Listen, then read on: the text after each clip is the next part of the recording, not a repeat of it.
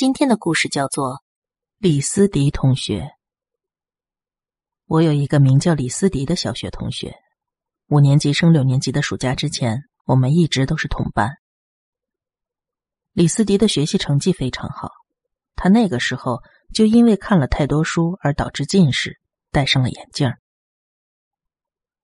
我记得他很喜欢看推理小说，还告诉过我学校的图书馆里有哪些好看的书。因为这些特点，李思迪同学就被取过书呆子、眼镜之类的外号。这些特质加起来，在学校里应该是最容易被霸凌的那种吧。但幸好他有一项别人望尘莫及的才能，就是他讲鬼故事的功力非常深厚，而且他说的故事全部都是自己创作的。现在回想起来，他当时讲的鬼故事应该是他不知道从哪里听来的，又加进去一些恐怖素材，毕竟那时候他只是个小学生而已。李思迪仿佛有着说不完的鬼故事，不管是谁都很崇拜他。他一直声明这只是自己创作的故事，也从来不说我能看见鬼，或者有个恶灵在跟着你这种骗鬼的话。这只是我自己编的。只要他一开始说故事，教室里就会瞬间安静下来。同班同学们都尊称他为怪谈老师大王。加上大王这个词儿，是为了表示比起学校的老师，同学们更加尊敬他。小学生经常会取这种意义不明的绰号，而平时我们都只叫他大王，几乎都忘记他的本名了。李思迪同学曾经讲过2个并非原创的鬼故事。5年级的时候，他的鬼故事让学校掀起来前所未有的恐怖热潮。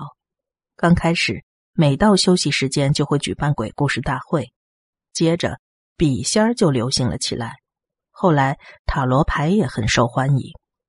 放学之后，跑去废弃的老房子和墓地试胆，到了晚上还不回家的小孩也逐渐多了起来。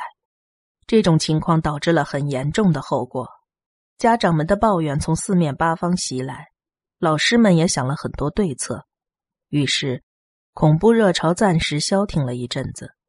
而就在低潮期，还是有很多人央求李思迪讲鬼故事，因为怕老师和家长盯上，他开始说第1则非原创故事。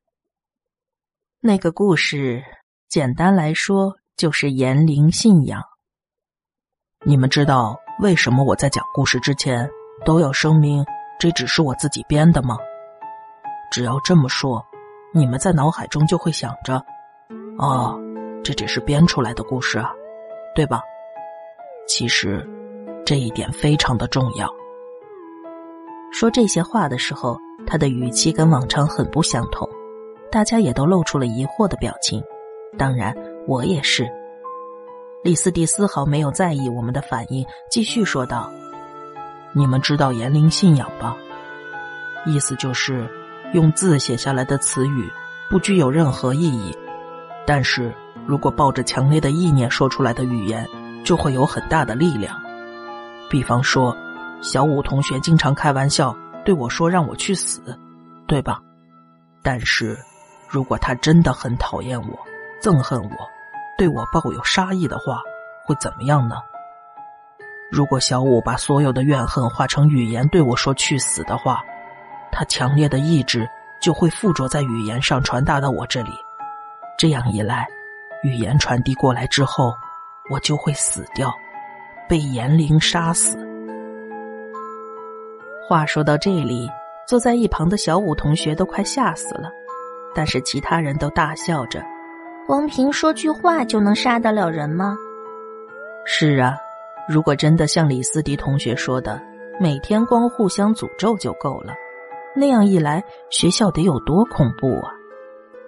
不会出现这种情况，是因为大家都不是认真的，带着意念说出口的话，不关自己的事就无所谓，其他人怎么想的都无所谓。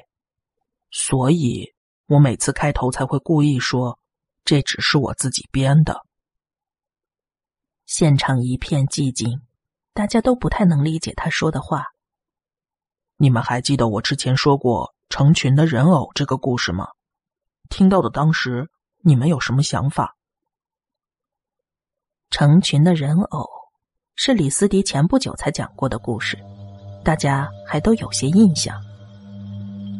有个小孩在和当时很火的玩具娃娃玩耍的时候，不小心把它吞到嘴里，窒息而死。制造商不得不把玩具全部回收检查。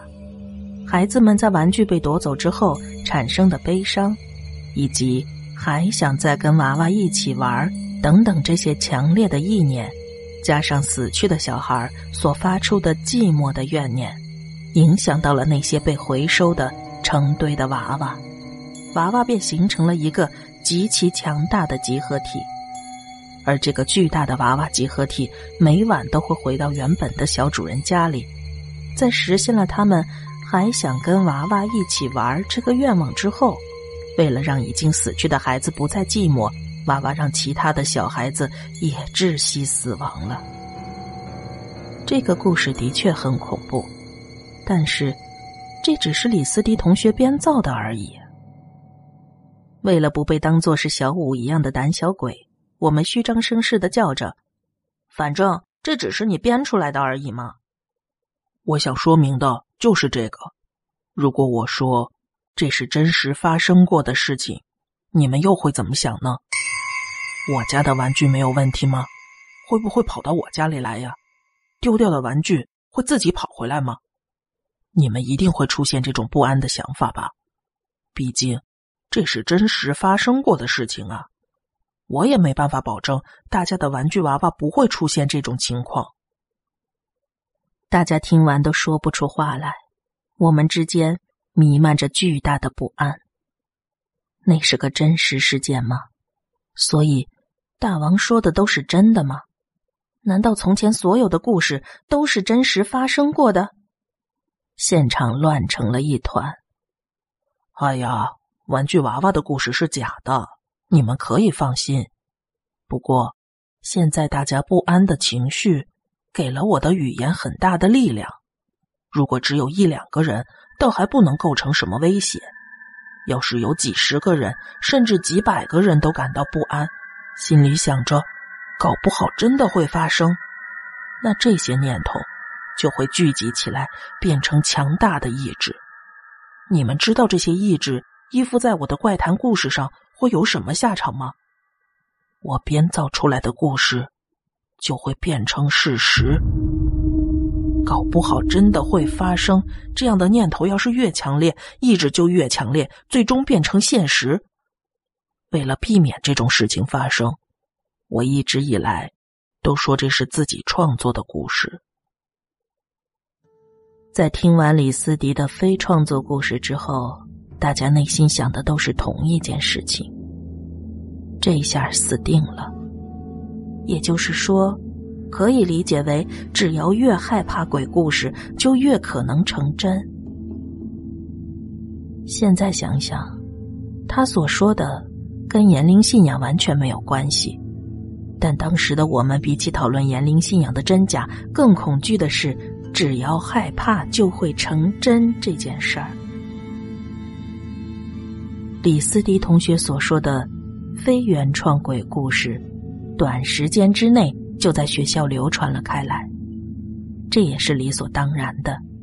李斯迪至今只讲原创故事的理由，就是因为害怕会使故事成真。为此，学校的恐怖热潮完全退散了。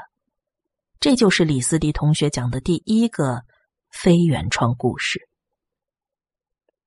恐怖风潮并没有死灰复燃的迹象，我们也升到了小学6年级。虽说热潮已经退散了，但也不是完全不讲鬼故事了。我们班还是经常沉迷于李斯迪同学讲的故事，偶尔也有别的班的同学会来听他讲故事。过程之中并没有出现过什么问题，我们顶多会占据放学后的空教室讲故事而已，老师也多半会睁只眼闭只眼。就在小学最后的暑假要结束的时候，李斯迪似乎健康上出了什么问题，第二学期就开始请了1个礼拜的长假。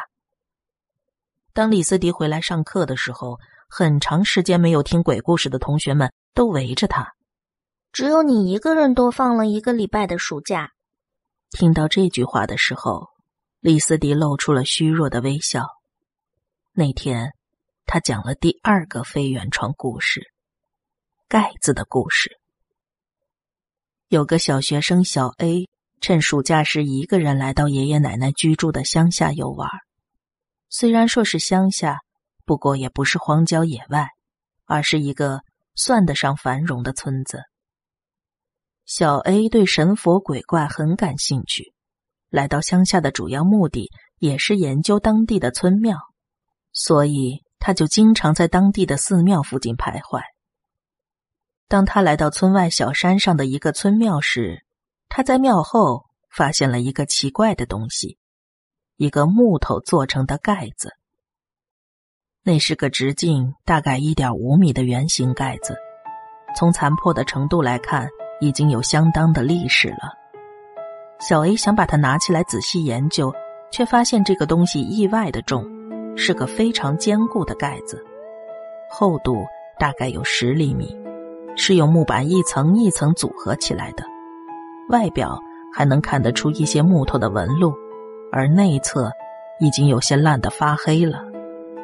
小 A 心想，既然有盖子，那应该有符合这个盖子的洞或者容器吧。他开始在周围闲晃查找，却什么都没有发现。正当他准备打消念头回家的时候，突然灵机一动，准备去庙里边查看一下。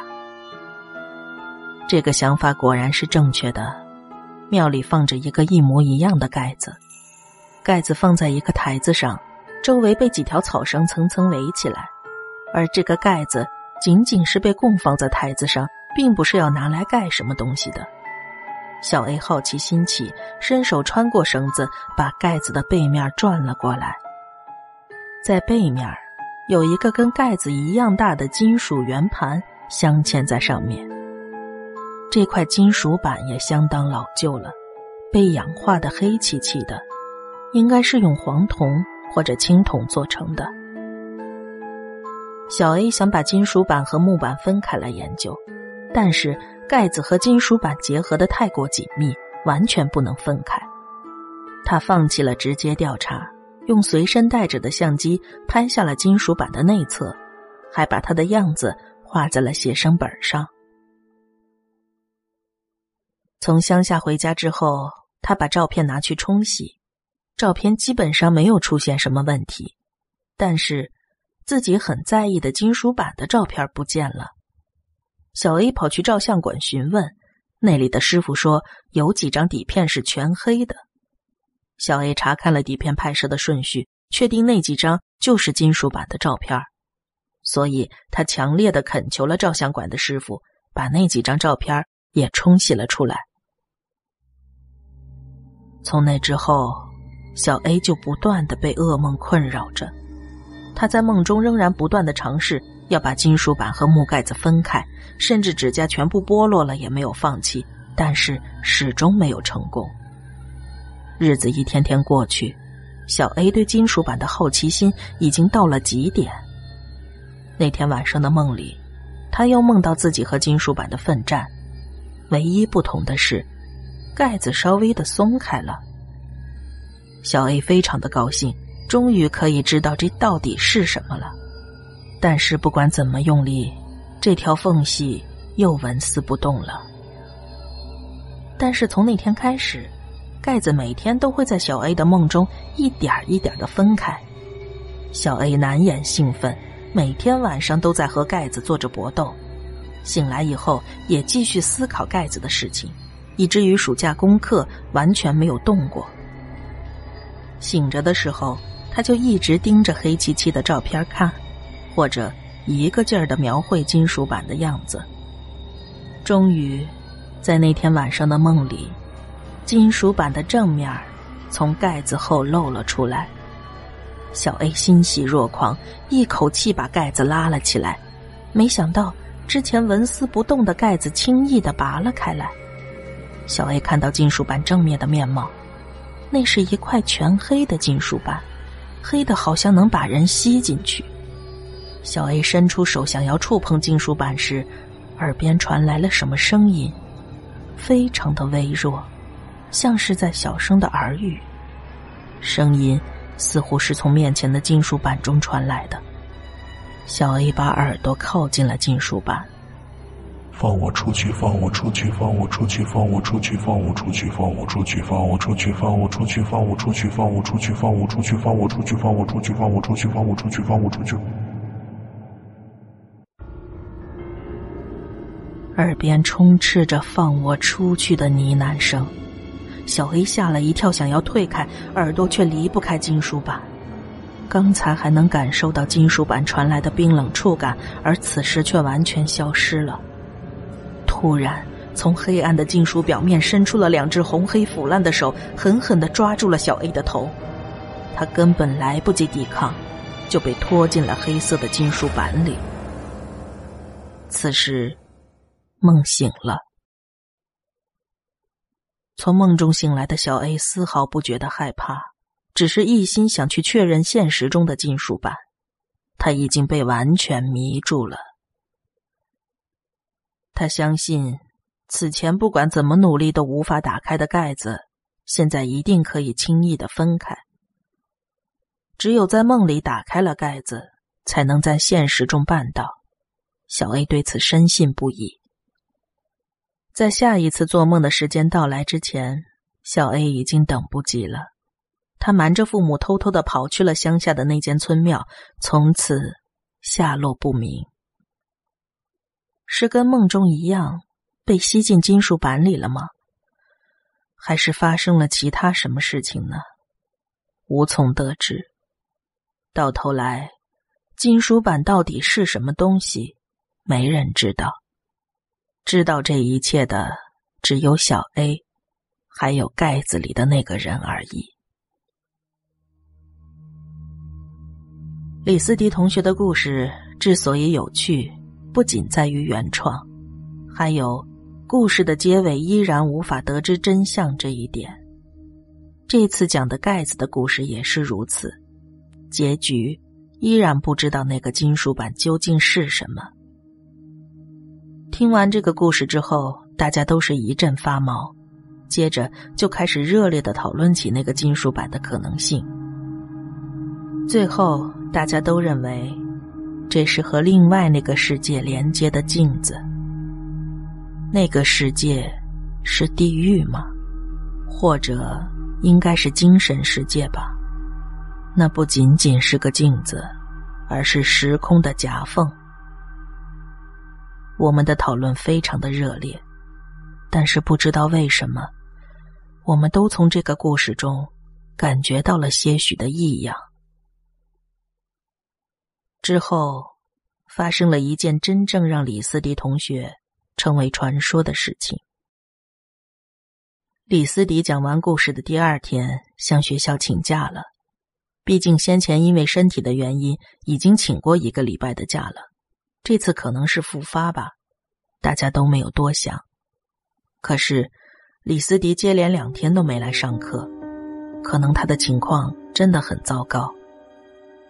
不安的同学们跟老师要求想一起去探望李思迪同学，但是老师却摇了摇头。李思迪同学的情况非常不乐观，你们不要过去了。大家都吓到了，情况不乐观是病得很严重的意思吗？难道那天来学校讲故事只是勉强他来陪伴我们吗？各种各样的臆测在同学当中流传。直到李思迪请假了2个礼拜之后，老师终于说出了实情。李思迪那天说完盖子的故事以后便失踪了。老师尽量避免打扰李思迪的家人，所以说的并不是很详细，只知道那天放学之后他并没有回家，从那以后就不见踪影了。现在派出所已经派出警察搜索，听说也可能是被诱拐了。有目击者称，那天傍晚看到他出现在长途车站，李思迪同学究竟去哪儿了呢？李思迪从车站失踪1个月之后，警察的全力侦查队伍也解散了，他的家人似乎也接受了这个现实。但是我们知道李思迪去了哪里，虽然这种想法看上去太过愚蠢，不过除此之外不会再有别的可能性了。当听到老师说李思迪失踪的那天，我们就已经意识到了这一点。那天警方的调查方式改成了公开搜查，因为不可能排除诱拐的可能性，我们中午就放学了，并且学校要求我们以集体行动的方式回家。然而回家之后，我们又按照约定到了公园汇合。失踪这件事情超出了我们日常接受的范围，大家有些不知所措，现场异常的安静。我们有一搭没一搭地说着李思迪同学的事情，在场的同学们也都回忆起了一件事。李思迪在讲盖子的故事的时候，并没有像往常一样说出关键字。原来我们当时感觉到的异样就是这个，他当时没有说这只是我自己编的，原来那是真实发生的事情。故事中的小学生小 A 原来就是李思迪同学自己，他和他所说的故事内容一样失踪了。怪谈老师大王自己变成怪谈了。这么一想，居然觉得没有那么难过了。李思迪同学最后说的怪谈就是他自己的故事，他变成了传说。这就是李思迪同学的第2个非原创故事。经过了20年，至今依然没有找到李思迪。他的父母事发没多久就搬家了，所以也没有机会问他的爷爷奶奶究竟住在哪里的乡下，还有照片和写生本的事情。后来，我们每次开同学会时，就一定会说：“为自己变成怪谈的大王，干杯！”